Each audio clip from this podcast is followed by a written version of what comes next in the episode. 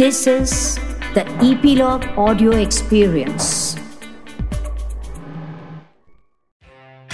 Hello नमस्कार। मैं हूँ गिरीश वानखेड़े और आप मुझे सुन रहे हैं ईपीलॉग मीडिया के इस पॉडकास्ट शो में, जिसका नाम है spot the content with Girish Wankhede. इस शो में मैं एनालिसिस करता हूँ ओटीटी प्लेटफॉर्म यानी कि Netflix Disney Hotstar Amazon Prime या सोनी लियो पर कंटेंट का। वो फ़िल्में हो सकती हैं शॉर्ट फिल्म्स हो सकती हैं वेब सीरीज़ भी हो सकती हैं। आज मैं रिव्यू कर रहा हूँ नेटफ्लिक्स की original Hindi feature film Bulbbul का, जो 24 जून 2020 से स्ट्रीम हो रही है। ये एक हिंदी हॉरर सुपर ड्रामा है, जिसको प्रोड्यूस किया है अनुष्का शर्मा और उनके भाई करने शर्मा के प्रोडक्शन हाउस ने, जिसका नाम है क्लीन स्लेट फ़िल्म इस प्रोडक्शन हाउस ने अमेजोन प्राइम के लिए पाता लोग भी प्रोड्यूस की थी। इससे पहले उन्होंने परी, फिलौरी और एन जैसी फ़िल्में की थी, जिसमें एन बॉक्स ऑफ़िस पर सक्सेसफुल थी। और क्रिटिकली अक्लेम्ड भी थी। तीन फ़िल्में और एक वेब सीरीज़ करने वाले इस प्रोडक्शन हाउस के चॉइस ऑफ़ सिनेमा से तो ये साबित हो जाता है कि ये हाउस एक्सपेरिमेंट्स करता है और नए कॉन्सेप्ट्स और नए डायरेक्टर्स के साथ रिस्क लेता है।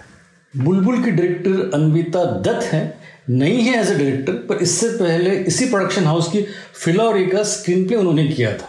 एज ए लिरिसिस्ट और डायलॉग राइटर काफ़ी काम कर चुकी है यशराज फिल्म्स और धर्मा प्रोडक्शंस में।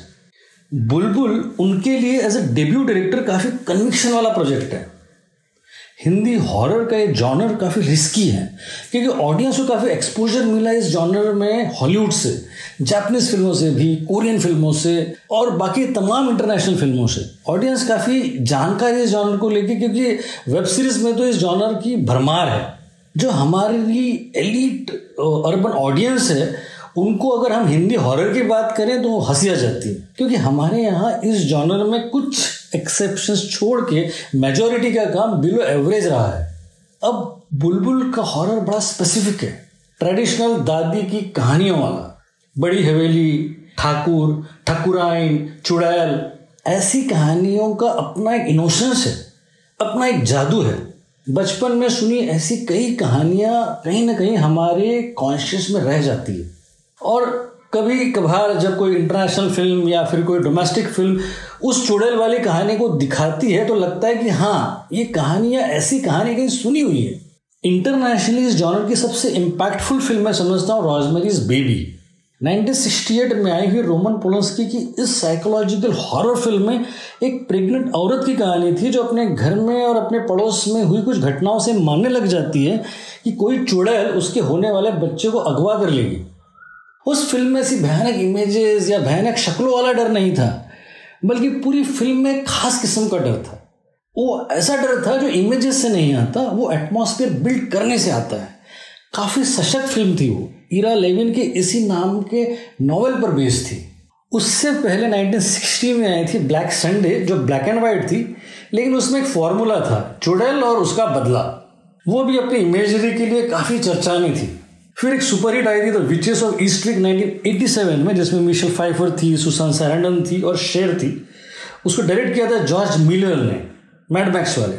और उसमें तीनों फीमेल कैरेक्टर्स एक ही आदमी को सीड्यूस करते हैं और उस आदमी का रोल किया था जैक निकलसन ने। अब इन तीनों फीमेल कैरेक्टर्स को ये नहीं मालूम होता है कि वो एक्चुअली चुड़ैले हैं। फिर 1998 में आई थी प्रैक्टिकल मैजिक जिसमें चुड़ैल बहनें थी सैंड्रा बुलक और निकोल किडमैन अब इतनी सुंदर चुड़ैले रहेगी तो ऑब्वियसली फ़िल्म तो चलनी ही है।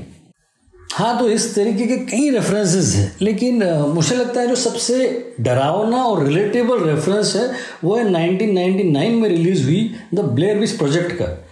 उसमें तीन स्टूडेंट फ़िल्म मेकर्स थे जो मैरीलैंड में ब्लैक हिल्स करके जगह है, जहाँ पर उन्होंने सुना था कि ब्लेयर विच रहती है। तो उस पर एक डॉक्यूमेंट्री बनाने के लिए वहाँ गए और उसके बाद कभी नहीं लौटे। सिर्फ़ उनका कैमरा मिला।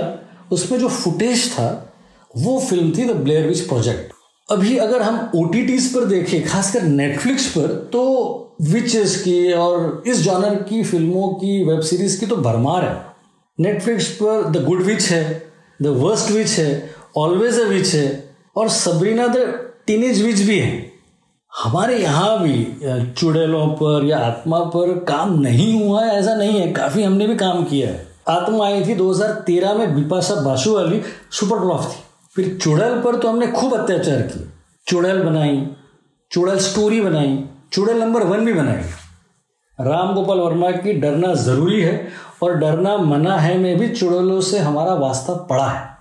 वैसे तो अशोक कुमार की महल 1949 वाली और 1962 की 20 साल बाद और उसके बाद राम से की अनगिनत तहकाना वीराना और पुराना मंदिर में भी ये हमसे टकराती रही है। लेकिन सबसे स्ट्रॉन्ग और इम्पैक्टफुल लगी है विशाल भारद्वाज की 2002 में रिलीज़ मकड़ी में, जिसमें शबाना आजमी ने चोड़ल का किरदार किया था।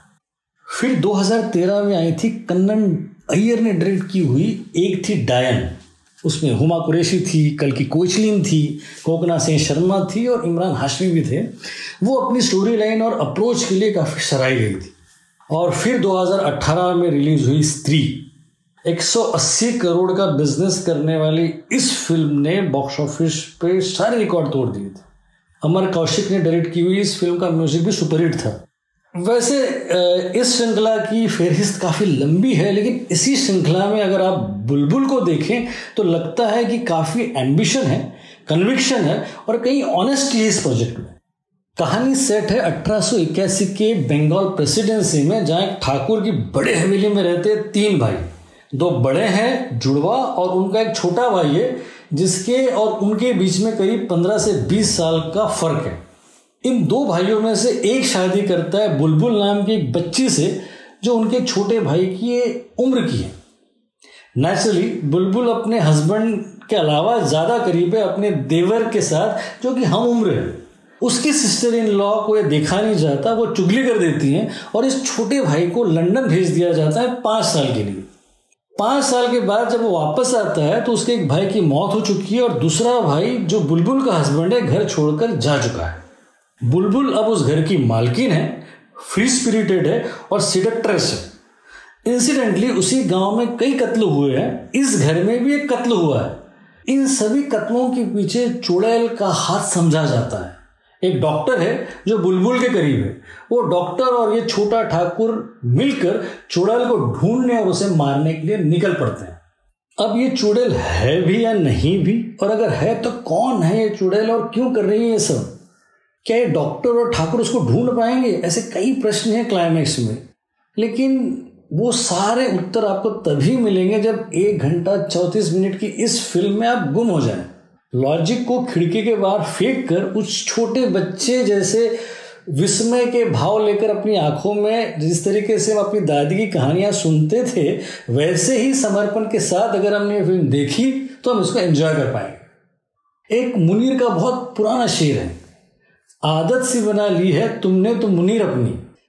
आदत सी बना ली है तुमने तो मुनीर अपनी, जिस शहर में भी रहना, उकताए हुए रहना। तो हमारी आदत सी है इस जॉनर की खासकर हिंदी फ़िल्मों को तुच्छ नज़रों से देखने की।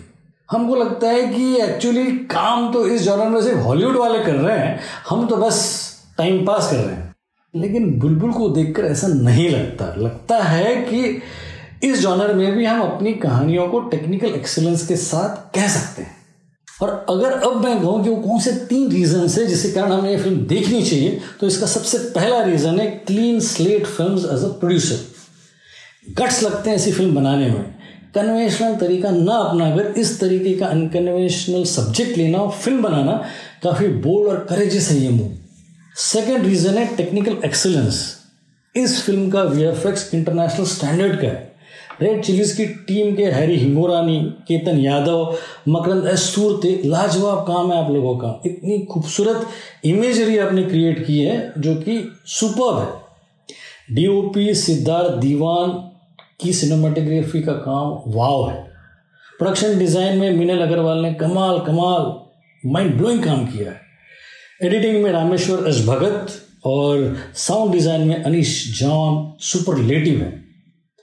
और अब तीसरा रीज़न इस फ़िल्म को देखने का जो है, वो है एक अनसम्बल कास्ट तृप्ति धीमरी बुलबुल के कैरेक्टर में ब्यूटीफुल भी लगी है और सेंशुअल भी। वाइटल है उनका स्क्रीन प्रेजेंस राहुल बोस परमव्रता चट्टोपाध्याय, पावली डैम और अविनाश तिवारी अपने अपने किरदारों के साथ न्याय कर पाते हैं और इन कंट्रोल हैं।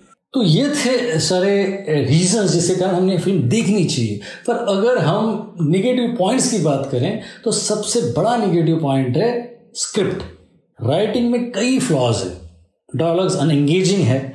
बहुत ऑर्डिनरी है। स्क्रिप्ट में कई खामियाँ हैं। लचरता है। ढीलापन है। इस कमज़ोर स्क्रिप्ट को अगर किसी चीज़ ने बचाया है तो वो है वी और प्रोडक्शन वैल्यू स्क्रिप्ट और डॉलर की कमज़ोरी के कारण ये आपको टच नहीं कर पाती। ऊपरी ऊपरी रह जाता है सारा मामला। आत्मा नज़र नहीं आती।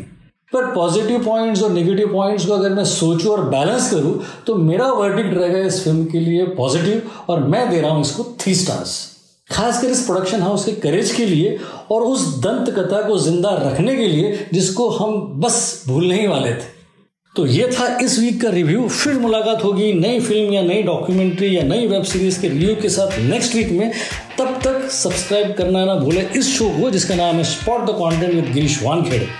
ये इपिलॉग मीडिया की वेबसाइट पर अवेलेबल है, उनके सोशल मीडिया हैंडल्स जैसे कि फेसबुक ट्विटर इंस्टाग्राम पर भी अवेलेबल है और मेरे सोशल हैंडल्स पर भी है साथ ही साथ अवेलेबल है आपके फेवरेट पॉडकास्ट ऐप जैसे कि Google podcast Apple podcast Spotify वगैरह वगैरह पर एन्जॉय पॉडकास्टिंग. Cheers.